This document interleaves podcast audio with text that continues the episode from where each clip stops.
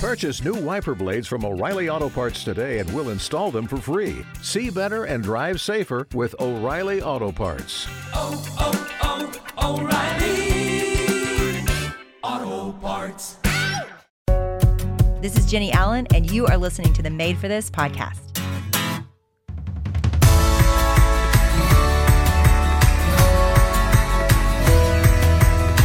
Welcome back to another episode of the Made for This podcast. We're so grateful for our friends at Issuu for partnering with us for this episode. You can get started with Issuu today for free or sign up for a premium account and get 50% off at issuu.com slash podcast and use our promo code Made for This. And now here's Jenny.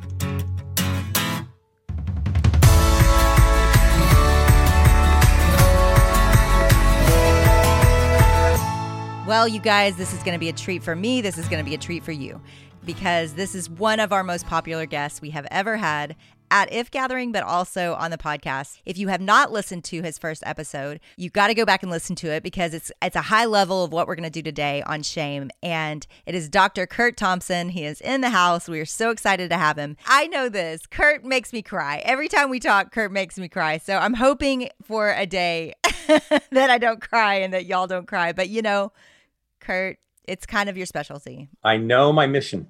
I'm See, he even he's excited about it. right. I am. Um, I'm looking forward to right. about ten minutes from now. I'm looking for about ten minutes from now that it's all gonna it's all gonna happen. It's all going to come out. See, I basically pay for or I get free counseling by podcasting. You know, I just get get awesome people on to help me. Yeah, well, and it's free. I need a Believe lot you of me. it. Yeah, you say, yeah. He's like, Jenny, if I make you cry, you're paying me. Okay, well, here's what I know. I know this that there are issues in our day right now, and this is what we're talking about this season, Curt, is we all find ourselves in a very, very difficult, chaotic fall. And we are fighting all kinds of feelings. And some of those feelings, for a lot of people, it's the first time that they're really waking up to them and noticing them. I doubt it's the first time they're feeling them. But I want to discuss a little bit about shame because this is such an important thing for you. So, if you don't know, Dr. Thompson is a psychiatrist as well as an expert on. Go ahead. I'm not. I'm going to blow it. So it's it's neuro something. We might just say the brain and relationships, or we could say interpersonal neurobiology. Either of those, whatever Okay, works. see, that's what That's why I blew it because I try to do the second one. Yes, brain and people. So he has taught me so much on this issue. In fact, a lot of what I write about these days is because of Curt's influence in my life. And so I'm excited for you guys to hear from him. So, shame really was a topic that you saw as foundational. It was one of your first books. I know it wasn't your first because I read your first book like a decade ago or more, Anatomy of the Soul. But then you come out with this book on shame, and it it was interesting because you deal with so many different issues with people.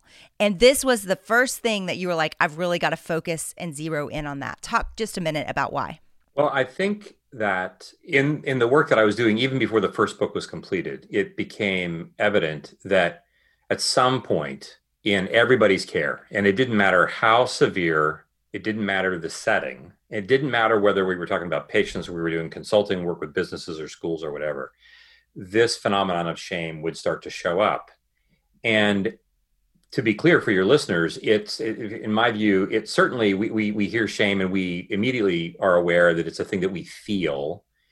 But I began to see it as a primary way in which people's lives are disintegrated. So it's a it's a Mm. we we feel it physically, certainly. We because just well, we're like animals, we're like other animals in that regard, like a dog does. They can experience that. So it's very it's it's a fundamental and basic neurophysiologic event long before in brain time, long before it is, I feel ashamed because my dad always did this or whatever, because I'm not good enough. It's first something that we experience in our bodies and and everybody experiences it to some degree or another, but it's not just a bad feeling. That then becomes a thing. We are constantly, our brain is constantly in the business. First, we sense things and then we make sense of things. So we're always doing 24 7. And what we do to make sense of shame often reinforces the very shame experience itself. Mm. And so it isn't just a thing that we feel, it becomes a force that disintegrates relationships and even more powerfully in that aspect in, in, in regard to that it disintegrates our ability to create it disables our capacity to make new things and i think recently as i mentioned to you before uh, this podcast i've just become more and more impressed with this notion of how we are made in god's image first to be known by him but then to go on from there to create beauty and goodness in the world. That's part of what we're made to do. It's just it's as it is as genetic, it is as uh, natural as breathing to want to make mm. things. And mm. creating beauty, like that is what we're made to do. And it is anathema to evil. It is nauseating to evil, if you will. And so evil doesn't just use shame to make us feel bad, it uses shame as a way to corrupt our ability to create, whether that's creating relationships, whether that's creating software, furniture, podcast shows, whether that's creating relationships and spiritual formation culture for the women that you do in your ministry, all those kinds of things, whether it's repairing ruptures. I think about my own marriage. I think about the ways in which shame in my own life has kept me from being as actively engaged with my wife as I would want to be. I do something that I feel bad about. And instead of saying, you know, I got to take care of this, I just feel bad about it. And then I feel bad for feeling bad about it. And then it, I become increasingly more passive, which of course is not helpful for the situation. So I think I saw this as not just as a source of and an outgrowth of, it's both, as we like to say, it is you know both the cause and the effect of the kind of behavior that becomes the mediating behavior for whatever shame represents whatever that happens to be between people in the privacy of my own mind and it mostly then goes on to keep us from creating and so we're in a culture right now with all the different ways in which things feel fractured in which shame is really um, the strongest voice in the room it's it's mm. not a mm. particular person it is a it is this phenomenon that uh, has kind of gained authority. It's in the driver's seat, and and so I think all the more reason for us to be conscious of it in order to take the steps that we need to to address it. Mm, I love that, and I mean I hate it, but I love that you put words to it because I think we that's the problem is relationships walls go up and you don't know exactly what to call that wall. And I've seen such power in naming things and just saying, this is what it is. This is what you're feeling. So, some of you listening right now, you're considering for the first time, like, gosh, is that why I'm distant from someone? Or is that the wall that's between relationships? And you would almost always say, probably like that, that that really is a root of almost every other feeling we're going to feel and every other struggle we're going to struggle with. Right. I don't I don't think it's it's it's obviously not the only noxious or uncomfortable feeling that we have as human beings. We have tons of uncomfortable kind of what we might call negative feelings, feelings that are unpleasant. I'm struck though in the biblical narrative how it is that the writer of Genesis you know the Hebrews had lots of different words for describing the state of affairs when Adam and Eve stood on the brink of creation. The man and his wife were naked, and it could have been a whole range of things that the writer could have said. But the writer says they're unashamed. And I then, and then of course, you read the next chapter, and you know, without you know much time being spent, we're wallowing in it. And then it leads to violence in chapter four between the brothers it, it really strikes me you know it's it's it's a big deal because we learn it very early. 15 to 18 months of age we're already picking it up. We're already sensing it in our brains. So obviously this doesn't necessarily feel good for parents because you're like oh great.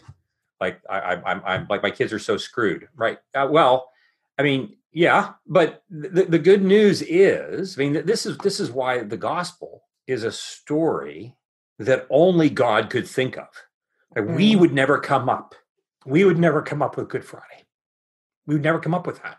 We would never come up with the idea that God is going to enter into our shame as a way of pulling us out of it, as opposed to standing at a distance, like some parent who says, Why can't you get your crap together? And just punish us for not having our crap together. Instead, he's coming to live in that very space in order to get our attention where we actually live, not try to call to our attention from someplace else, some distant place. And in so doing, not just make us feel better. In the same way that evil's intention is not just to make us feel bad, God's intention with the healing of shame is not just to make us feel better. It is about transforming us in order to recommission us to create icons of beauty and goodness in every domain of life that we occupy. And it's really difficult for me to do that without getting the help I need from other people. And I know that you you have been championing for as long as I've known you the role of community. And this is why like my brain needs another brain. I need somebody else to come and find me because the neurobiology of shame is such that I am not going to go ask you for help with it. Yeah. And and I would say that this season more than ever has caused a lot of shame and you mentioned that. And we're all isolated and then we're all watching, you know, our, our, our consumption of current events and things probably is bringing out a lot of confusion and shame. Talk about even just how it's it's shifted and how maybe the enemy is using it in this season. Well, I think, as I said, I, have written, as, as, I think you're aware, I've written a number of essays about this and about, about COVID and its effect. And in one of the first essays, I, I said that it's not just an event that creates or causes anxiety or isolation, it is an event that is revealing our anxiety as it already exists and the isolation that we already are living with. Our response in the middle of COVID is not just something that this disease and this social experience is causing, as much as it is revealing. I don't mean that it's not causing any of it. It certainly is, but there, to a large degree, it's also revealing what I have been doing with my life for the past five to ten years. And so the notion that when social isol if I if I've been someone, if I'm being shaped by social media, if that's what's shaping me, that's what I've been practicing, allowing myself to be shaped by over the last five years, and COVID comes, I have even less contact with real embodied people, I'm going to typically simply do more of what I've always done. And the problem is that the things that I've been doing now only become more heightened, more distilled, more intensified. And so I become even less connected to people because I'm turning mm. to the things that I have been using up until now to cope with my sense of not being enough, my sense of distress, my sense of shame underneath all of these kinds of things. I'm I'm not a luddite. I'm not someone who thinks that technology is bad and so forth and so on. But I don't think it takes a rocket scientist to recognize that social media has not, in fact, made us better people. I'm not mm-hmm. condemning it, but it has not made us better people. It's made life more convenient. It's created moments of joy and happiness and so forth. But it has actively created within us states of being more isolated, less connected, truly, because we're less embodied as part of the process. And so you add to that then that through media is how I am now receiving my awareness of the world, right? Most of us, mm. if, if you if you just look at like if you just like watch my week, and if you look at the actual content and contact that I have with real human beings, whether that's with patients over, you know, via Zoom or even a few in person, or my family or my neighborhood, if you if I were to just if you just look at that, I would say there's very little about any of that that would lead me to believe that I should be worried, afraid, so forth and so on. That's not to deny that we have real problems. I'm simply saying that the real interactions that we have with real people give us opportunities right. to actually practice not being afraid, practice not allowing shame to be running the show. But because of this isolation, we then simply turn to our old practices and it only escalates. What you're saying is so ob- I mean, I hate to say that. It, it is obvious to me, but it has to be said that we are coping with our isolation. We are coping with the season in greater form. So whether that's my husband talking to a local person that owns a liquor store and we were checking on him in the middle of it like how how's it going? One of the only people open, you know, how are how's business? And of course she was like, "Oh, we've never been better you know like this is this is glory days for us and and whether it's alcohol or whether it is technology or you know for some people addiction or porn even just i like comfort you know for me it's been like okay i'm gonna get up and get dressed today well that wasn't what something i had to say to myself six months ago you know like I got dressed every day. So I kind of have to decide this is going to be a day where I'm productive. And that's a new mentality for some of us. I'm not saying that everyone hasn't struggled with that, but let's talk about that, that coping issue, because it really is, I think, it's a fear of mine that we don't snap out of it and pull into more of a disciplined, holy path, you know? Right. Well, I my, my, sense is that I, mean, I think that you're absolutely right. Look, Jesus himself would be working harder if he were here than he was working six months ago, because for for those folks who who are working hard to be people of integrity, working hard in their spiritual formation, working like they're running hard after Jesus, they're doing work in community and so forth and so on. The circumstances of COVID literally put our neurobiological realities in a bit of a lockdown situation. They put us in a situation in which the brain is having to work harder than it usually does. There's no question about that. Whereas before, we've got some of these automatic things that are waiting for us that get us out of bed in the morning and that I get into the shower and go to breakfast and do my thing and so forth and so on because I, I have a coffee date at eight o'clock and that's what I'm going to do. And this is all part of the routine. And when it goes away, I have a lot less physical, material encounter outside of my own skin that is dependent upon me because it's not happening. And so I then have to make my, as you said, I have to make myself do something with intentionality. It's kind of like you know you learn to drive when you're 16, and if you you know what it's like really when you when you're sitting with your 16 year old who's behind the wheel, and you're and you the parent are white knuckling it because you're not really sure what's going to happen. The 16 year old gets in the car, and if they're there for the very first time behind the wheel, everything is on high alert, right? They're just trying to know that they've got their seatbelt fastened. Everything they're working really, really hard to do this. And then they learn to drive, and months and years go by. And now they're a competent driver, and everything is automatically. So, all those things that they had to learn to do consciously with intention, paying attention, mm-hmm. all that has now dropped into automatic lower brain function. They're just doing lots of things automatically, non consciously, so that they can have the conversation with you in the car while they're driving, and everybody's okay. But if then they suddenly find themselves on a sheet of ice or in a really bad snowstorm, suddenly they can't just depend upon their automatic maneuvers anymore. They have to work extra hard to pay attention in ways that they don't typically have to pay attention. Well, imagine if you're going to be driving in a driving snowstorm for like nine months. That's a lot of extra work that we have to do. And as such, it's that much more important that the connections that we do have with those people by whom we are deeply known, it's that much more important that we are taking initiative to say to you, to say to Jenny, Jenny, I just want to let you know, I see how hard you're working just at getting out of bed. I mean, right, just at doing the things that you need to do. And I'm just want to let you know that I'm with you in this, that we're not, I'm, I'm, I'm not leaving the room. This is, this is hard and it's not hard because you're a pansy. It's not hard because you're stupid. It's not hard because you you like you're you're not spiritually mature enough. It's hard because it's a driving snowstorm. And those yeah. aren't normal conditions in which we drive our car. And so we need mm. that much more effort. We need that much less immersion in social media and more immersion in yep. scripture and spiritual reading.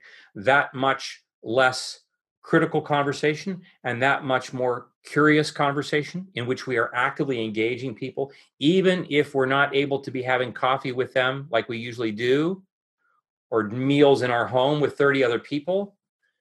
The notion of being connected to people with intentionality has never been more crucial.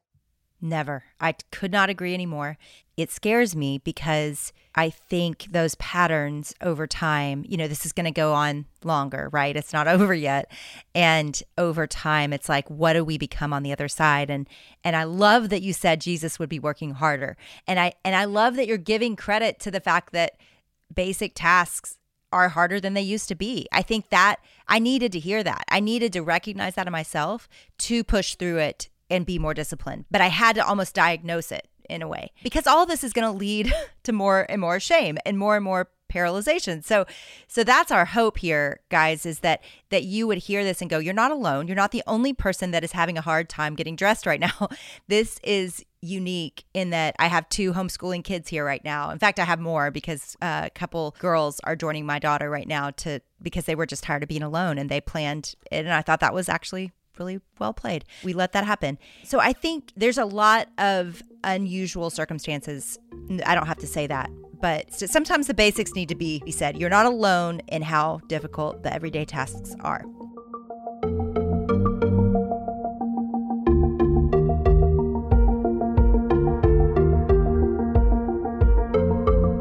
Hey guys, Chloe here again. Let's get real. We are always looking for ways to help you out, and I know so many of you listening are creators or you work in churches, you're moms, you live to create. But the hard part is when you make something that you want to share, sometimes it's hard to do that when the file size is so big or you just really want it to look nice and professional. Issuu is this all in one platform that we use here to create and distribute beautiful files, brochures, PDFs, and share them online. No matter who you are, whether you're a salesperson, a mom, you work in the church, you're a teacher at school, Issuu is for you. And they make it super easy. All you have to do is upload your PDFs and your files, and they transform them using your vision and all of their customizable templates, and you are ready to create it and distribute it everywhere. Go get started with Issuu for free, or if you sign up for a premium account, you will get 50% off when you go to issuu.com slash podcast and use our promo code made for this.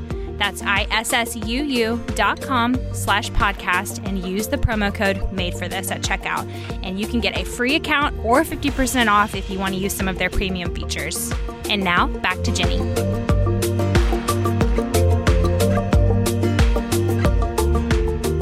Okay, so there in your mind is antidotes to shame. There are things to attack shame, and I want to talk about those in our rest of our time together. So, let's hear a little bit just about what you've been working on lately and how you see this. And I should say first of all that that you are in Get Out of Your Head, my most recent book, and a lot of the podcast family have have read that book. So I want to say that he was enemy number one in this chapter on beauty, and we're going to talk about this because he really did pull me out of isolation and caused me to recognize that there and, and again it wasn't even your fault but you kept saying beauty you kept saying beauty and i was like no that's that's not true. And then, of course, what made me cry in our weekend together, it was a poem. Of course, it was because you were right. So let's talk about beauty as an antidote to shame. Well, what I'm really struck by is, and, and this isn't just a problem with modernity, like the last 500 years. I mean, that, it's, it, it, that, I mean, that's that's part of it, but it, it it's a problem that date. I mean, this is this is as old as humanity. This sense that, and we would see this kind of in the Garden of Eden. This sense that I first want to, uh, anytime I see a problem, I understand it, first of all, through the lens of diagnosing a problem, right? You're a pathology to be diagnosed and treated. You're not, first, an opportunity for beauty to emerge and be created. No matter what I see, I first think of this, it's a problem. How do I solve the problem? Because that's often how I think of myself.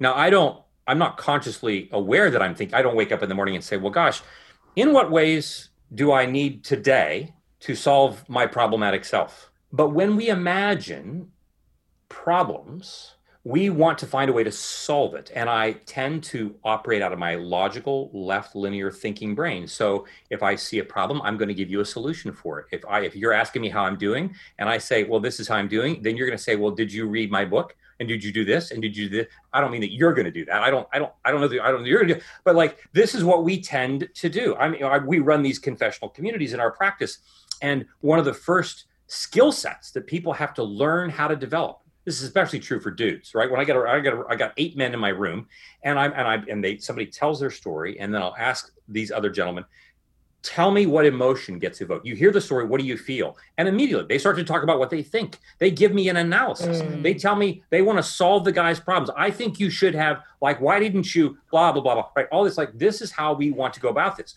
We come as problem solvers And the thing is that, and it's not to say that we that we shouldn't be solving problems. It's not to say that like studying pathology is a bad thing. It's all good, but we have to recognize that even underneath that, the mission of solving a problem is or is in order to free and liberate that person to then go and create what they were made to create. And so even behind what's the problem to be solved is what is the new thing that God is about to create with us?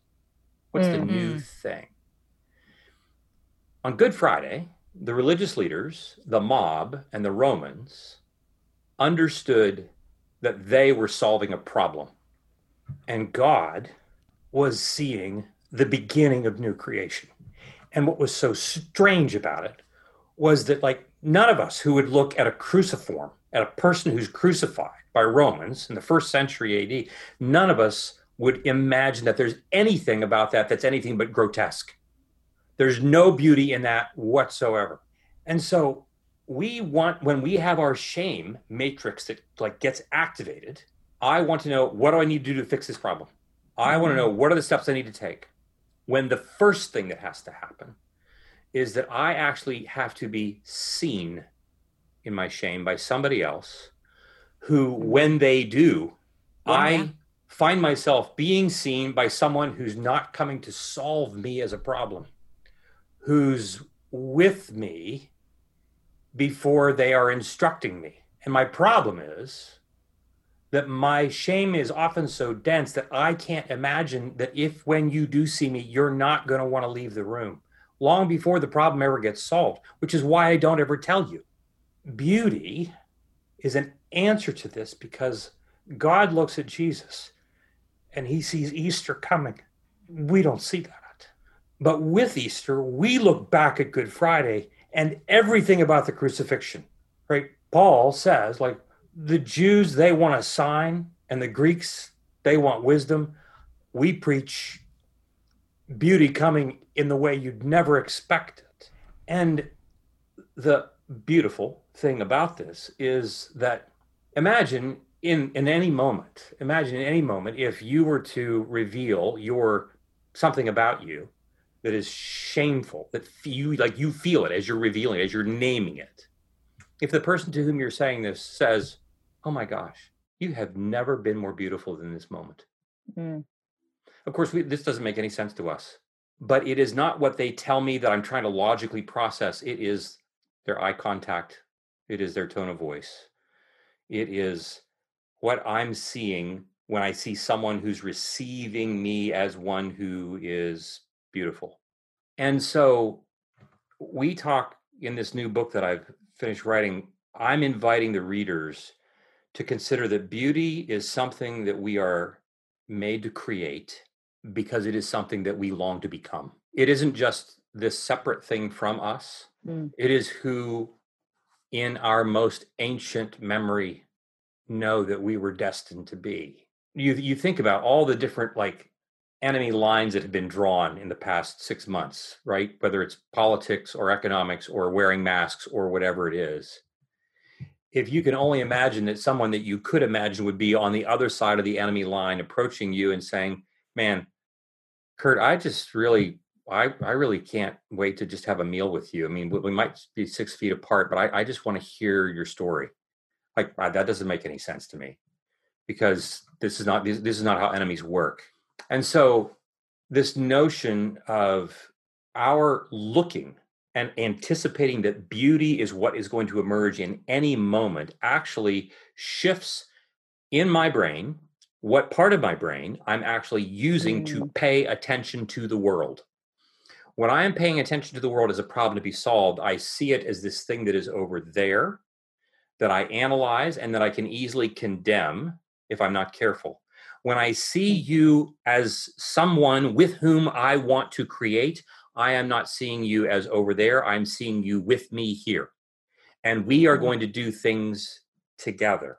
And I'm going to be in the present moment. And it leaves so much less room for shame to have the talking stick and describe why this is a bad idea, why all the threat. But I can't do that if I don't have someone also pursuing me in the places where I perceive myself to be unwantable.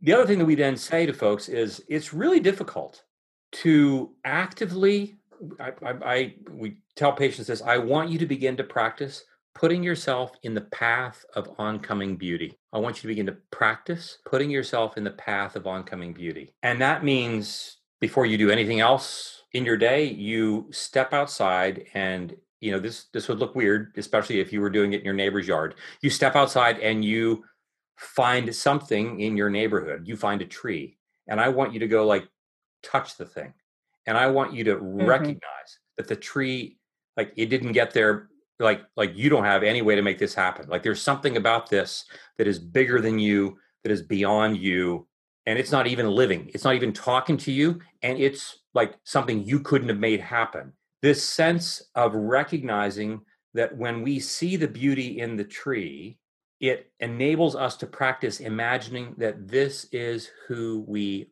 are we don't imagine ourselves to be icons of beauty but we are I don't believe it because I don't hear it from anybody else. We hear it in our culture. You're a beautiful woman, and there's all kinds of other clutter that gets included in that. You tell a man, I mean, when you hear one man tell another man, you're a beautiful man, like everything gets very weird for a nanosecond. it, gets, it gets very weird. And then you watch the one who's heard it crumple under the weight. He didn't hear that from his father. To see that you're a beautiful soul, to hear that, like in the face of what you know to be true about me, how is that possible? We would say, well, it's mm-hmm. possible because this is what God sees when he sees Jesus on Good Friday. And this notion that beauty becomes something that is not, and we can't, I don't, like, I don't have to convince you of this. I don't have to argue my political point about this. I just want to invite you to sit with me in this space of beauty and talk about, like, what is it like for you to be in the presence of this icon how does that change how I then practice paying attention to my world, including the people with whom I dwell, especially the people with whom I have enmity? If I'm looking for beauty, where before I had no intention of looking for it, it doesn't just mm-hmm. change what I see, it changes who I am. So, the person listening right now that is thinking to themselves, I don't know how to apply this. Like, I don't no one is going to tell me that. No one is going to listen to me in that way. No one sees me that way. What would you say to them? I would say a couple things. One is it does make a difference and and it makes a difference in, in one of the blog posts that I wrote when we when we talk about about COVID when I when I talk about the importance of our doing things that uh, tend to be creative in nature. It could be simple things. You're doing sidewalk chalk with your kids, right? You're doing your drawing, your painting. You're like, oh, Curt, I don't, I don't do that kind of. You're journaling, you're baking. You're going to make things, and it's important that we practice doing this in order for us to live into who we were made to be. We were made to be makers. And if I'm not making, I'm condemning. That's those are my choices.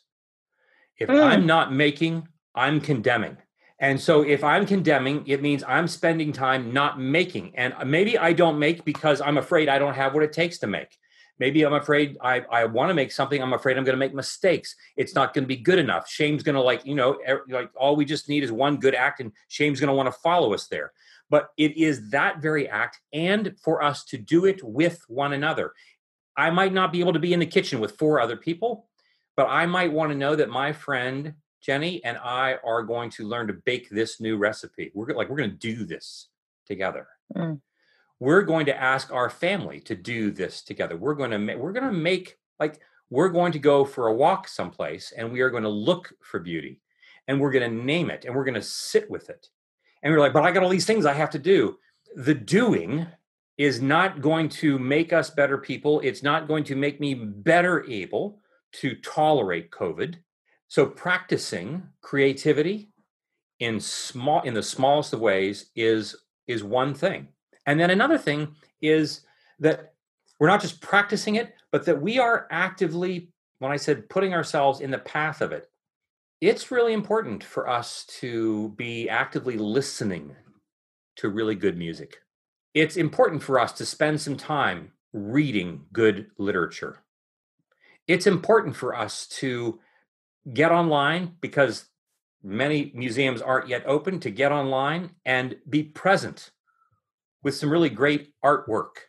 I have a friend, Terry Glaspey, who's about to come out with a book on art and the way that it shapes Christian spirituality.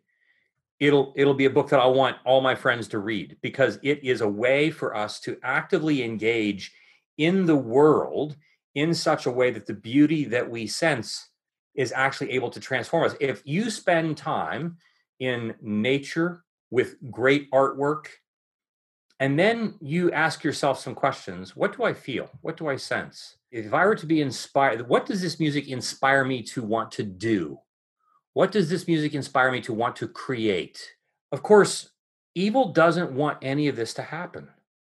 And I'll have all kinds of ways wherein which beauty is going to be interrupted in which you know i'm going to like no i can't do that. I'm not going to be good enough at that and so forth and so on.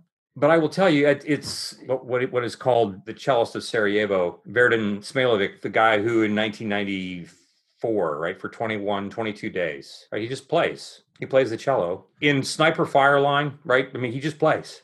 We in modern history have not recently had a more potent example of what good friday is all about. This is what god does. Mm he comes to our bomb crater of a world and plays a cello. Mm. where i'm looking for answers and i'm looking for solutions and so forth all of which are necessary and helpful in their time we have to recognize even those answers are in are in place in order for us to be able to play the cello the way we want to in order for us to go on to make as we were made to create. I think about our racial tension and the question that i want to be about answering is how am I not just solving the problem?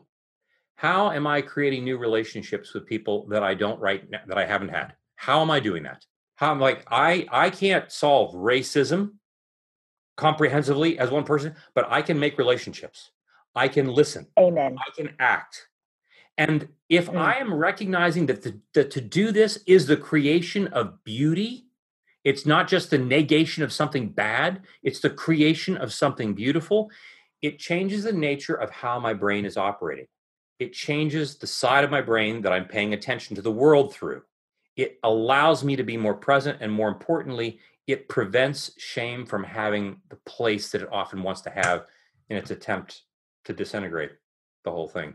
Well, Curt, I'm so excited for that book to come out. And it doesn't come out yet. It comes out next year. So you guys, I mean, is it pre-orderable yet? Not yet. Not yet. Well, the second it is, you guys are going to hear about it because I know this is something that you have I'm going to use my word carefully forced forward in me and I say that because I'm the most reluctant to go here. I am the problem solver. I think there's an answer and so being present with beauty and being present with God and being present with people. You have taught me a lot in that realm. And and guys, there's nothing more important right now. Like there's not a better antidote to everything we are facing, to everything we are feeling than being present with God and present with people.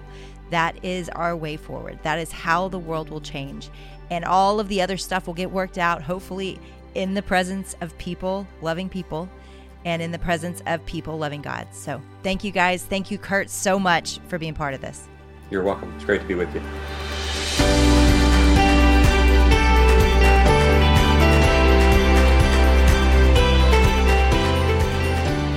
Hey guys, this is Chloe, and we're just so glad that you're here today listening.